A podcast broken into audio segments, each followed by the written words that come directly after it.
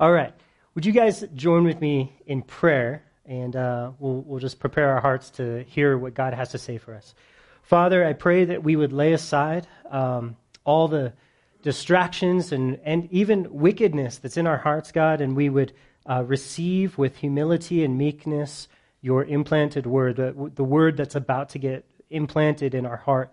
And, and God, I pray that you would do some saving today. I pray that you would deliver us from um, evil, but also deliver us from um, self focused life, God, and, and you would help us to be able to focus everything on you, Jesus, and on what you uh, have done and are doing and will do, um, and help us to live a life that is uh, fully surrendered to your ways and, uh, and engaged with your life. Uh, Jesus, I pray for all the kids downstairs, God, that your word would get planted in their hearts, just like it's being planted in ours. And I pray that their hearts would be soft and that they would hear it and they would receive what you have done for them.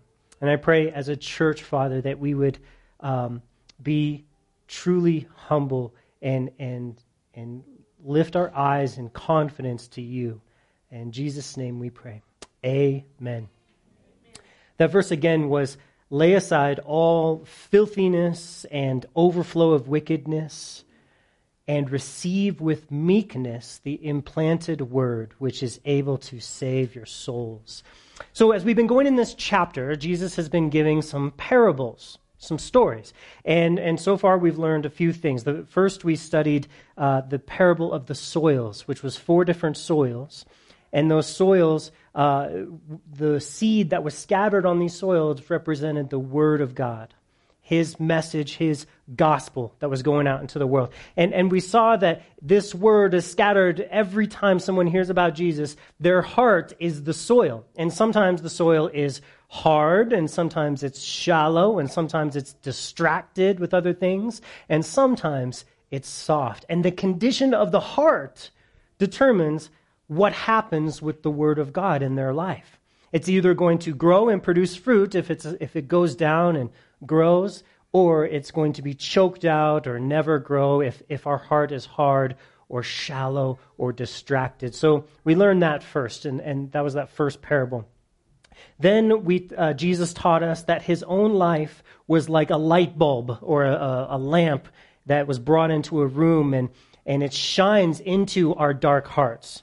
So in the first parable, his life was like a, a seed. In the second parable, his life was like a lamp shining, and, and it, it revealed things. And he said very the important lesson for that that parable was that if we don't continue to walk in his light, then we will shrivel up and our hearts will grow dim.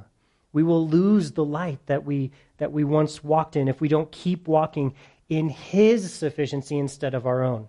And we saw that that was really important because so many times we become Christians and we start thinking, hey, I'm starting to figure out this thing. I know what words not to say anymore. I know what words to say. I know what to do and what not to do. I'm starting to figure this out. And Jesus says, that's not the gospel. That's not what I did for you. The, the gospel is you got to keep your mind and heart focused on what I have done for you. Keep your eyes focused on me. And that uh, is keeping yourself in the light or walking in the light, Jesus said. So today, Jesus is going to teach us that God doesn't need you to try to be something special, but He does everything special for you. Um, there is a, a movement, or it's, it's really old, but it's an idea that we need to be self confident and self sufficient. And those are the opposite of what the gospel says about us. We don't need to be smart or self confident and prideful or self sufficient. We don't need those things. Although inside it feels like we need those things, like maybe if I was just a little bit more confident in myself, I would be able to go out and talk to people about Jesus. I would be able to talk to my friends about Jesus. That's what I need. Just just get me a little excited. Just get me fired up. And that'll get that that will do it. And Jesus is going to teach us a, par- a couple parables today that are going to show us that the opposite of that is true. God doesn't need your excitement. God doesn't need your effort. God doesn't need your confidence and your sufficiency. He does not need those things for his kingdom. You are free to be small. When I was growing up, I was not the popular kid. Anyone like me? Not the popular kid in school? BK is very not okay. He was like, yeah. I, I wasn't, but there was something in me that I always wanted to be the popular kid. And so I would see their fashion sense and their style, and I would, I would try to imitate it, even though my, my parents didn't get me the exact right clothes. And so I came off looking really nerdy. You ever did that? I remember once there was like vests were in style. So I had this really long vest, and I, I didn't have a t shirt. I wore a turtleneck under it, and it looked super nerdy. I look back at myself just like, oh. And I, with things I did with my hair just to try to look cool, oh, the 80s and 90s were not kind. Um, but yeah, I know. Yeah, I need to try a little harder. Okay, but there was this part in me that I did not want to be unimportant. I wanted people to look at me. I wanted people to be impressed and, and feel like I had something to offer the world. But what we're going to learn today is that Jesus says you don't have to feel that pressure. You are free to be small, you're free to be unimportant, you're free to be humble. You don't have to feel like you are, are cha- you, you need to change this world on your own. You don't, you don't need to bear the burden of bringing God's kingdom. In fact, you, you, nothing you can do will add to what Jesus has already done. How prideful is it when we're thinking about serving God to think that our works will add value to what Jesus has done? He, his work that he did on the cross is the pinnacle of works. It's the thing, it's the only thing that anyone can ever do that matters. He did it all. Well, then, what are we doing? Well, why do we, why do we do what we do? Like, I've heard the church does things like love people and share the gospel and, and do altar calls. Why are we doing those things?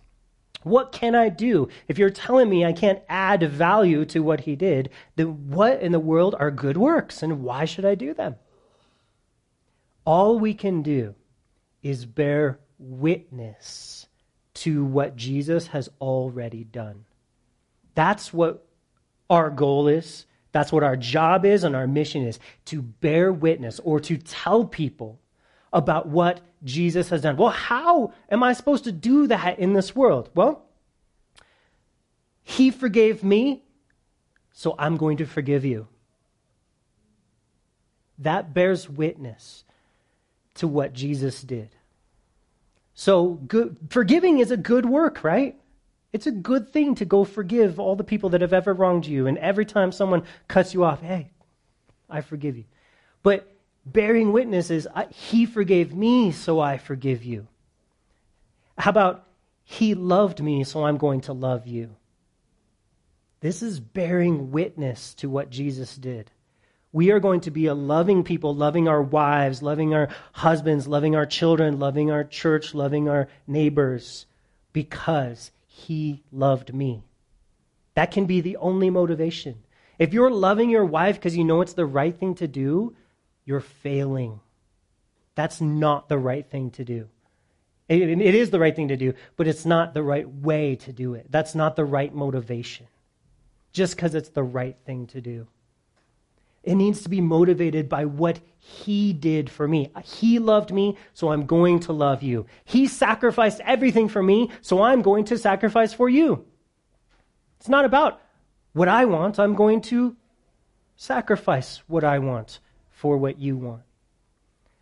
He served me, so I'm going to serve you. He revealed God's heart to me and God's plan to me, so I am going to take time to tell you God's heart and plan for you. This is what it means to bear witness to what Jesus has done. See how it affects everything? And, and this isn't, and now we're not trying to, okay, how many people have I shared the good news with today? It's not motivated by that. It's, it's Jesus has done this for me, so I have, I, I'm going to share it with you. It's bearing witness. That's all we have to do. It's, it's always His good works that inspire, empower, and animate our good works. You don't have to find motivation. Jesus is our motivation. It's His Spirit that's planted in your heart and it flows out of your life, controlling your actions if you let Him. If you let Him. So here's the sad truth we are incapable of bringing God's kingdom to this planet. We're incapable. But here's the happy truth that wasn't our job in the first place. He said, I'm bringing my kingdom. And we can partner with him by bearing witness to his kingdom.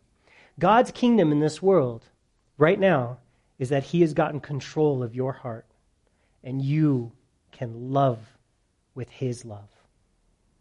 That is the biggest evidence and fruit of his kingdom is love. When you have your actions controlled by him and, and you are loving enemies and you're loving your spouse and you're loving your family, this love, motivated and inspired and empowered by him, that is God's kingdom being manifested or revealed to this world.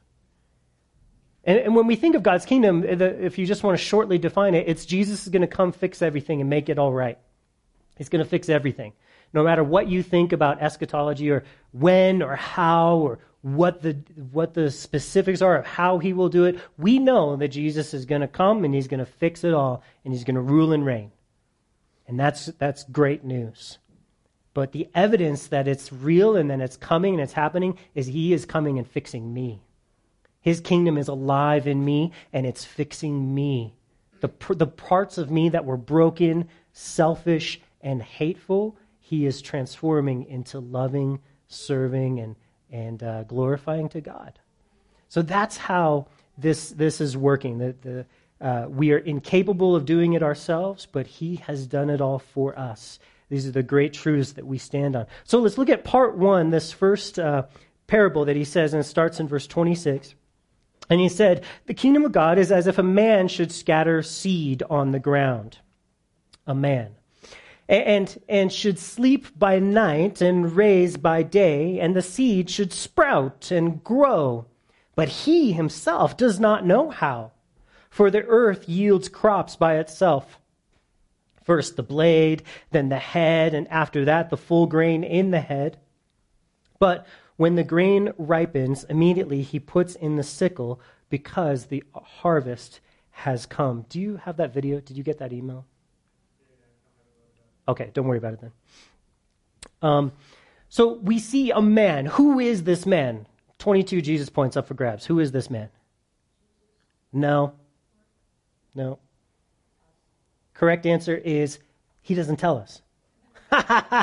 Trick question. Yeah, it doesn't. Uh, he doesn't tell us because it's not important who this man is. This man is unimportant to the story. It doesn't matter who this is because he is not the point. The point is he scatters seed, which means he shares the word of God, which is what we just said. He bears witness to what Jesus has done. I'm translating this into our world here. He then what does he do? Nothing. Nothing. He just bears witness to what Jesus has done, God's kingdom. He plants that seed and then he does nothing. In fact, he goes does less than nothing. He goes to bed. It's just rest is his experience. Yes, he shared, he was faithful to share and witness to what Jesus had done. Now he just goes to, to bed.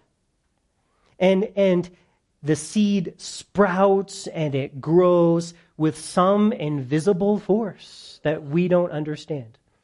And I, and I had this video, this is really cool video of like seeds that were planted, and it was a time lapse of what happens in the earth. And you guys all went to sixth grade, you know what I'm talking about.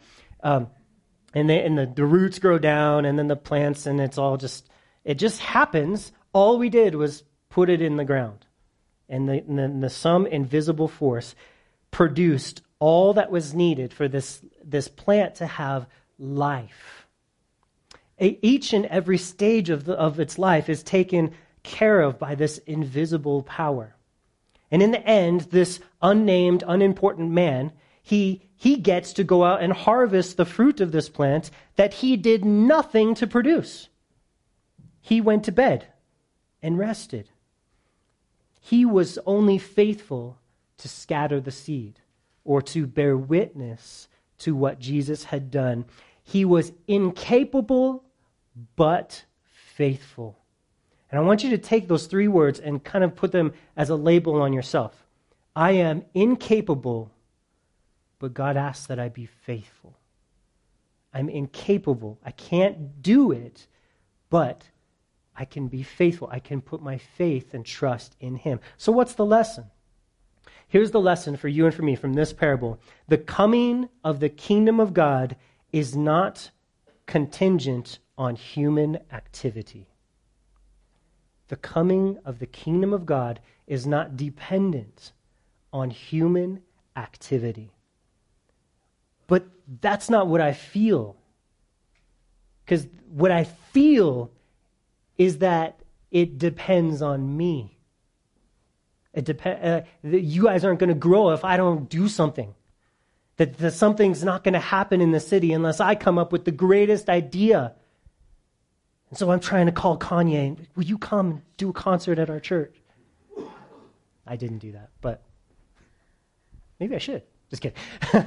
it's not about what we do or don't do. And this, when you get it, is the most freeing, exciting part of the gospel, I think. God's kingdom will come not because of you, but in spite of you. And he offers this amazing partnership to us where he says, I, I do want to use you, but we're going to do this my way. And that's what these parables are teaching us. My way is not your way. Your way is about plans and, and figuring stuff out and putting in lots and lots and lots of effort. And my way is you bear witness of Jesus, then please get out of the way and go to bed. Go to sleep. And when you go to sleep, I will do all that is needed. And when you wake up, there will be fruit. When you your job is to rest. Bear witness of me and rest.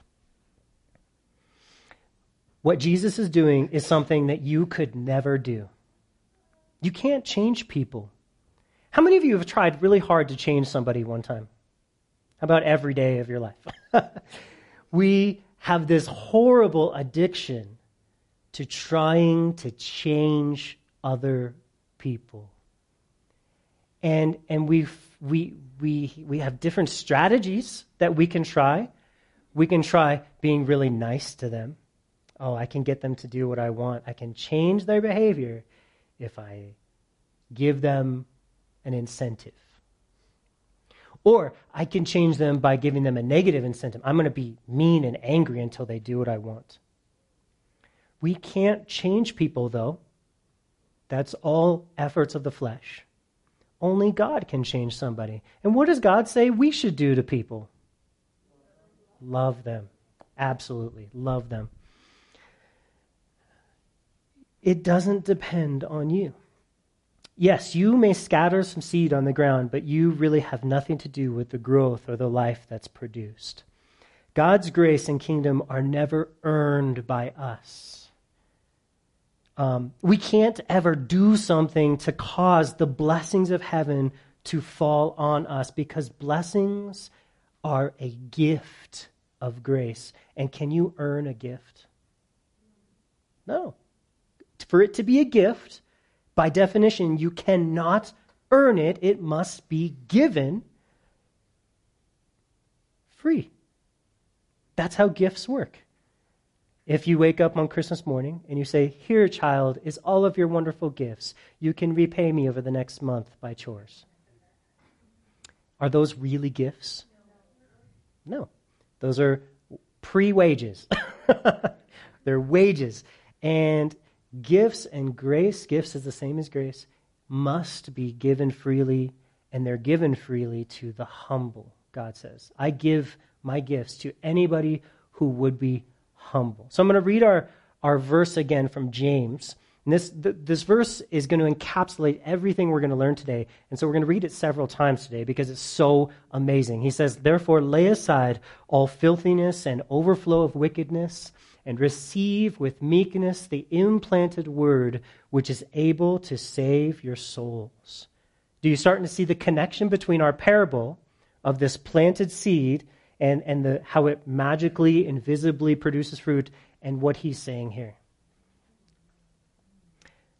The only work Jesus wants us to focus on is receiving. This is your job, receiving. So, are we receiving? What does that mean? Or are we earning, taking, fighting, and trying? Do you see the difference between those two worlds? There's the receiving world where you're like, okay, I'm going to receive. What do I do? I guess I just look to the Lord and wait for Him. Maybe I'll put my hands like this because this is a good receiving way, right? I want to be ready when He receive when He gives it. So I'm going to have a, an attitude of receiving versus an attitude of earning, taking, fighting for it, or trying. All of which my hands are busy doing things, whereas receiving is a very peaceful, and a very humble position. Who wins a war by doing this? I can only think of one guy. Oh, Jesus, that was a good one, right? He, he did that. Moses, right? There's a good one. He did this, right? When he was fighting the Amalekites and then he got tired and they held his arms up, but just receiving victory. It was a good, really good illustration. So he says in our verse, he says, lay aside evil and wickedness, and receive.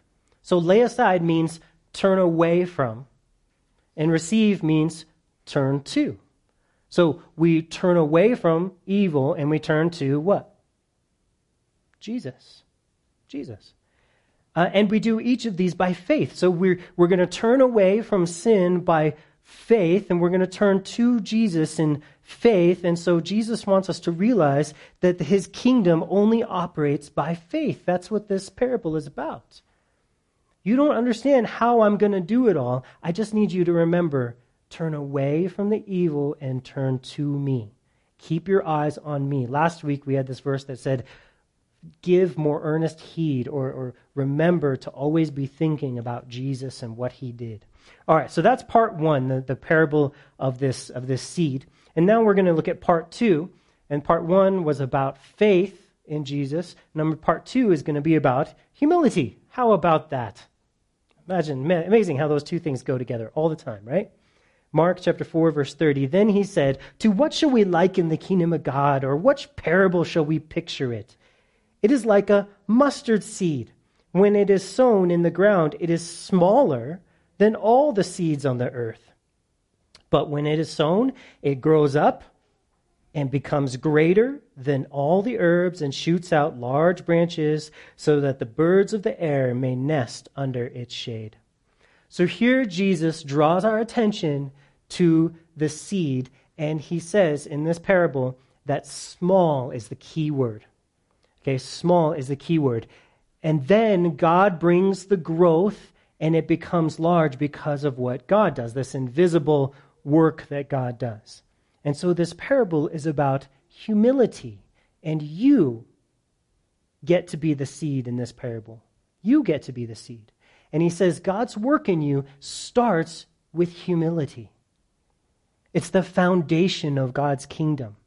Again, the success of God's kingdom does not depend on your abilities or your largeness your like figuring it out or or what you know but it depends on him and so it will be so and, and, then he says here if you if you'll start and live your life with humility he says you will be so successful that my work my gospel will spread out to every single nation and people through you and through what i'm doing with humble people you will be a part of it and you say, nations? Where did you get that?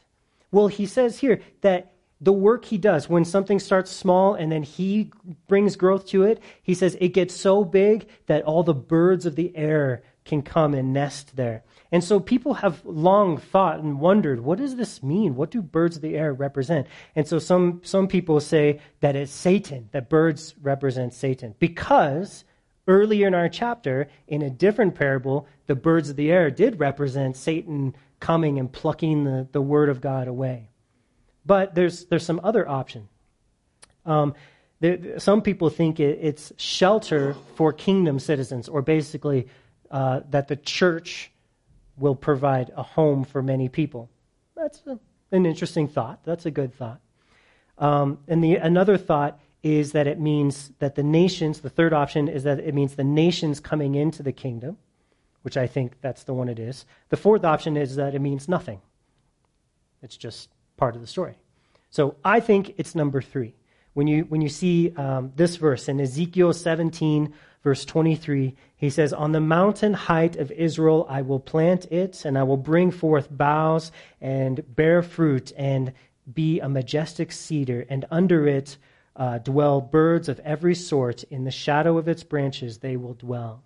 Here he's, he's saying Israel is like a tree and these birds are actually the other nations coming to Israel. And we see it again in Ezekiel 31 6.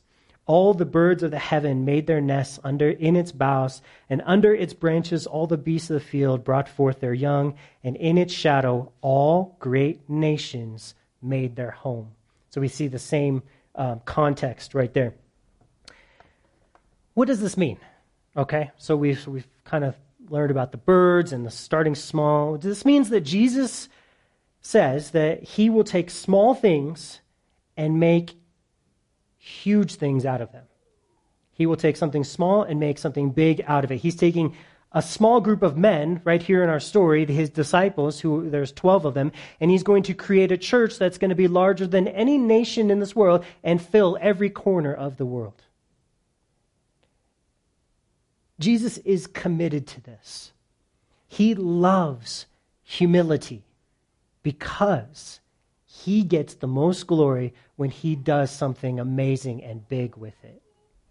That's why he loves humility. He, he just adores it when we say, I have nothing that I can really do for you.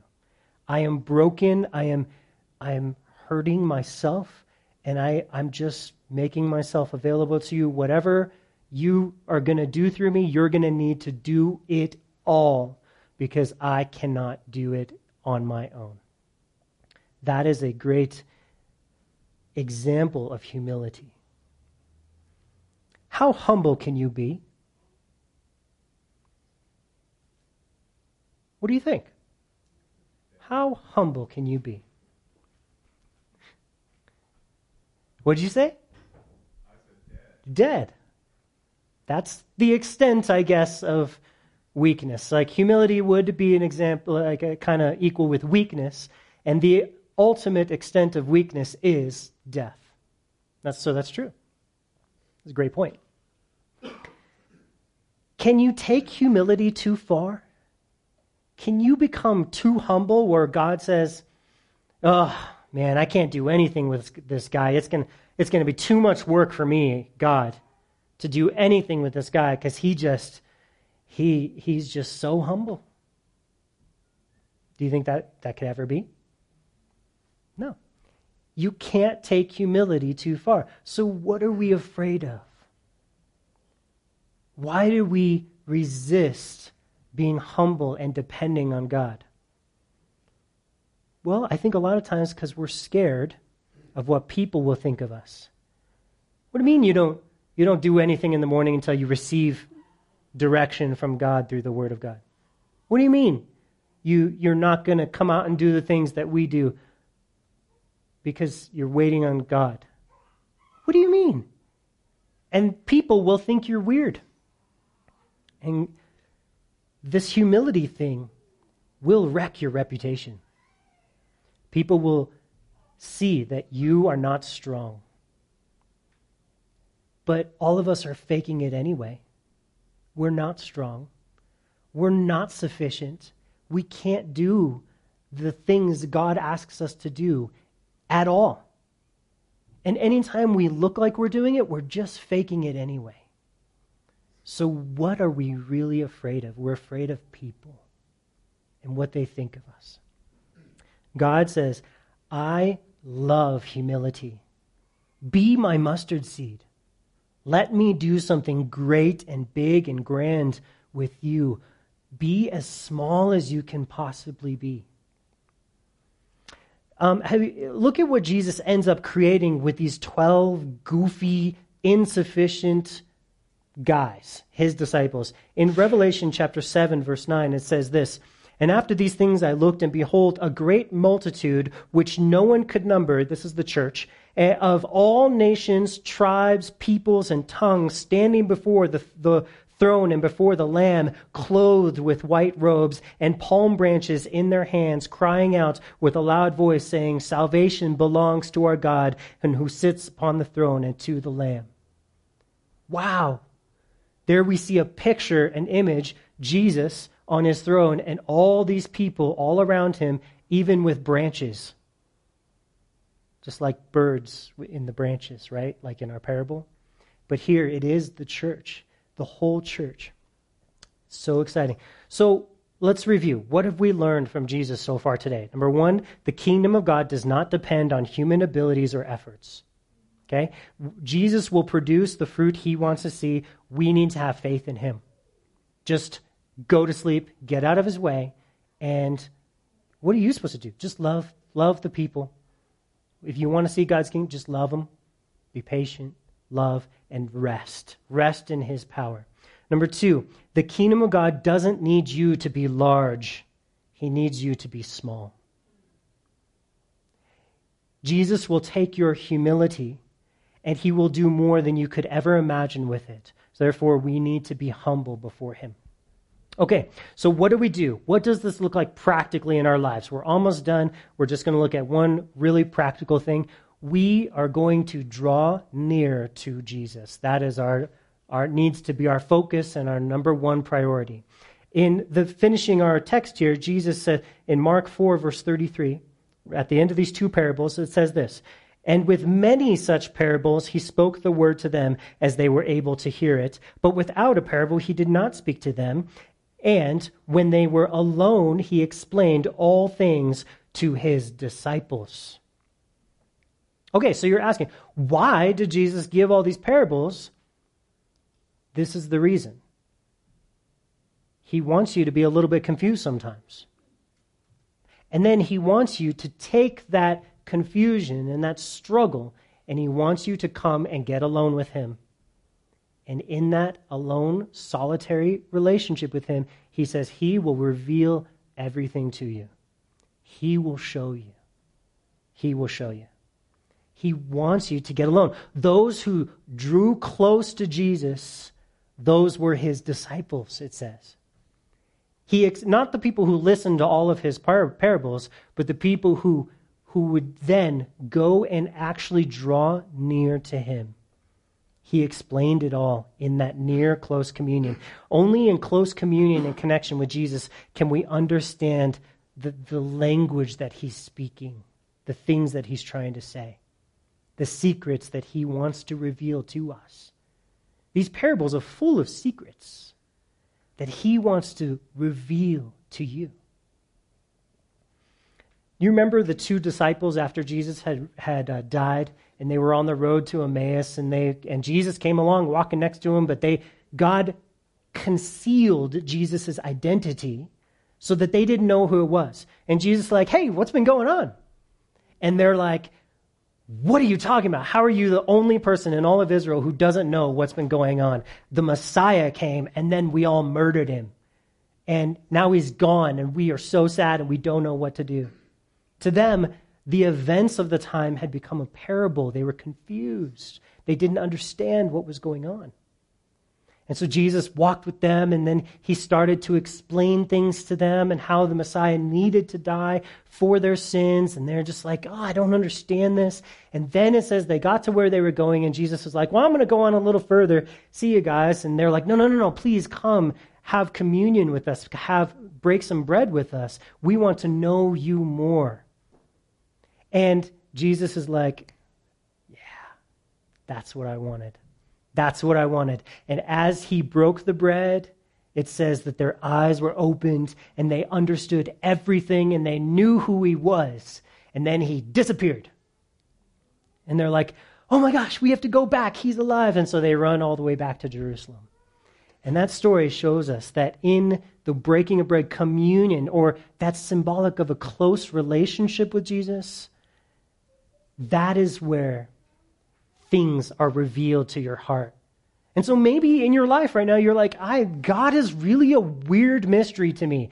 Things are confusing in my life. I don't know why this is happening, and this is really confusing, and this just hurts. And I am, everything is like a parable in my life. I need, man, what do we do? We draw near to Jesus listening, like he spoke his word to them and they just absorbed his word. Do the same thing. Go get alone with your word.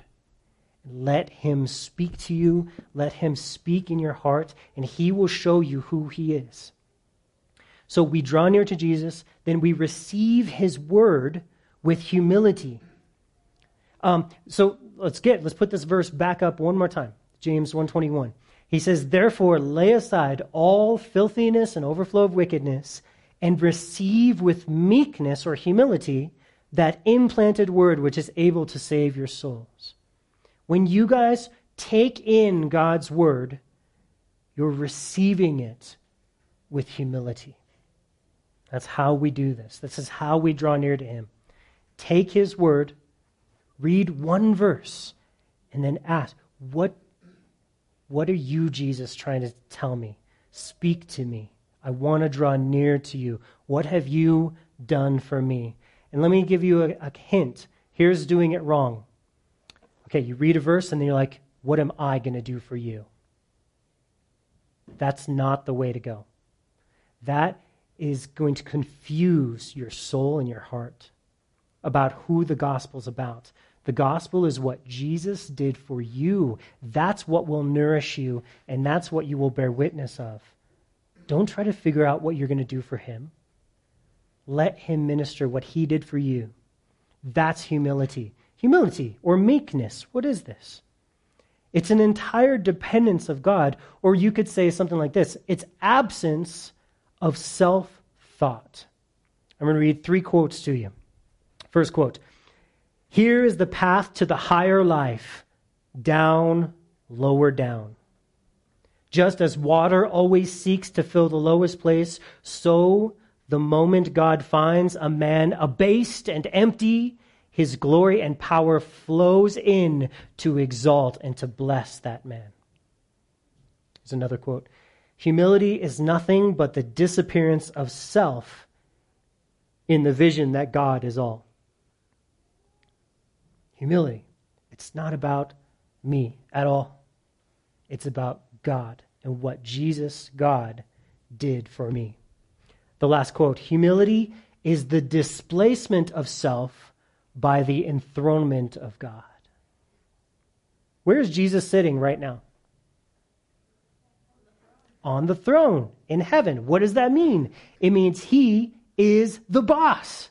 He's in charge of everything. We don't need to try to make that happen. It's already happened. He's in charge of the whole world. Nothing is happening here that he's not in control of. Our job is to bear witness of what he's done and who he is.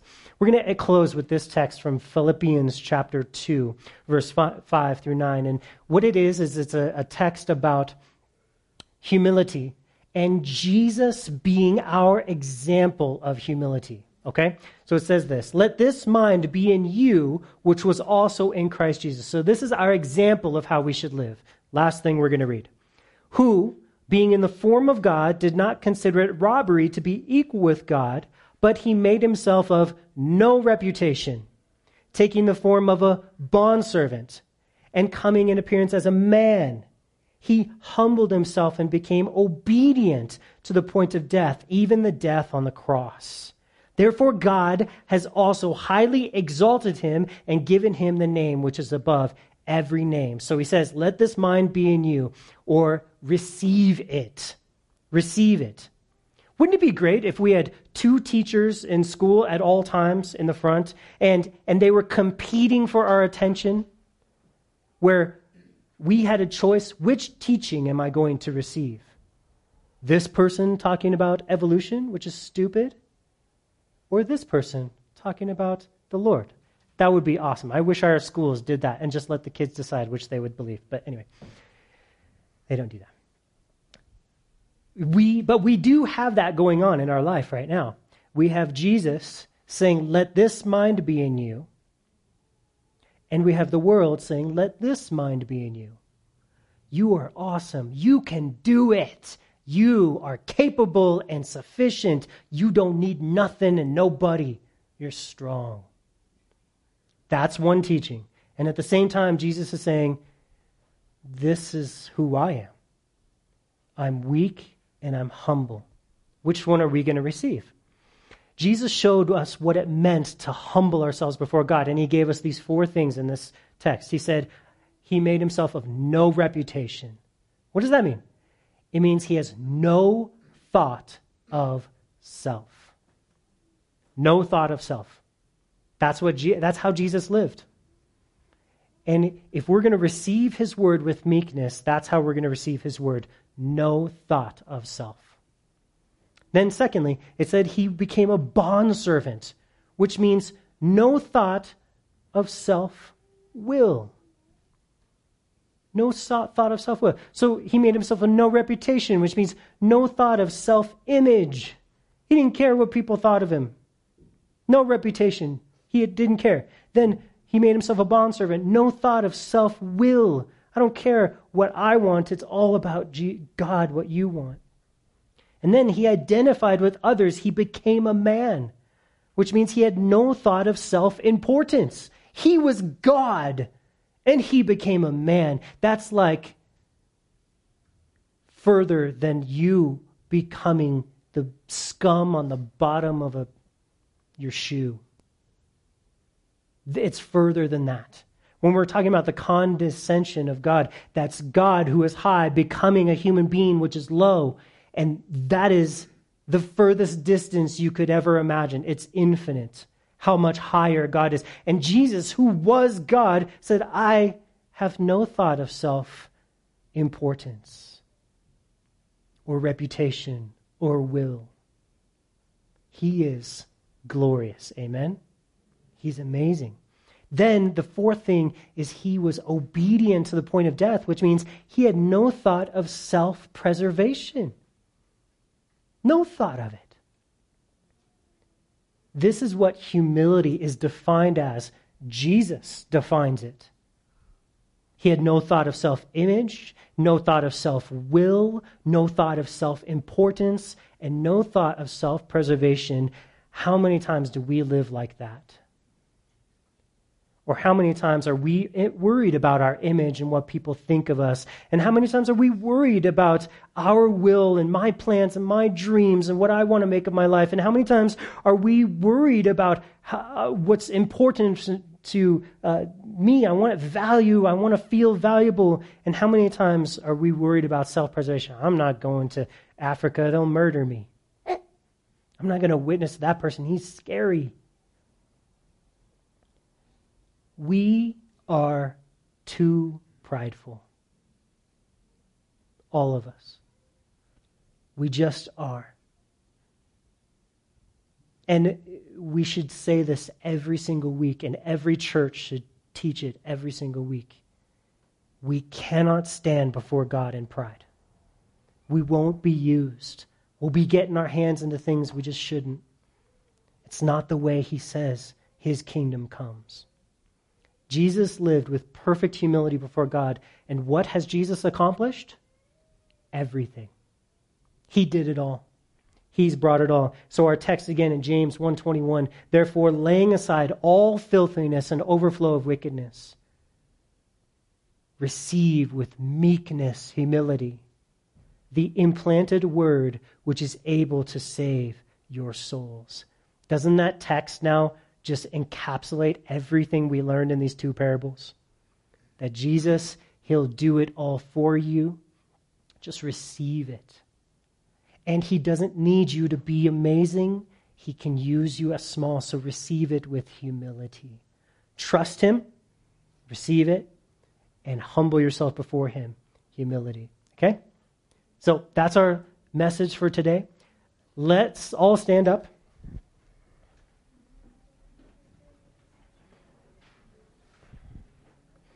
We're spend a couple moments in prayer and in worship here. So church ain't done yet.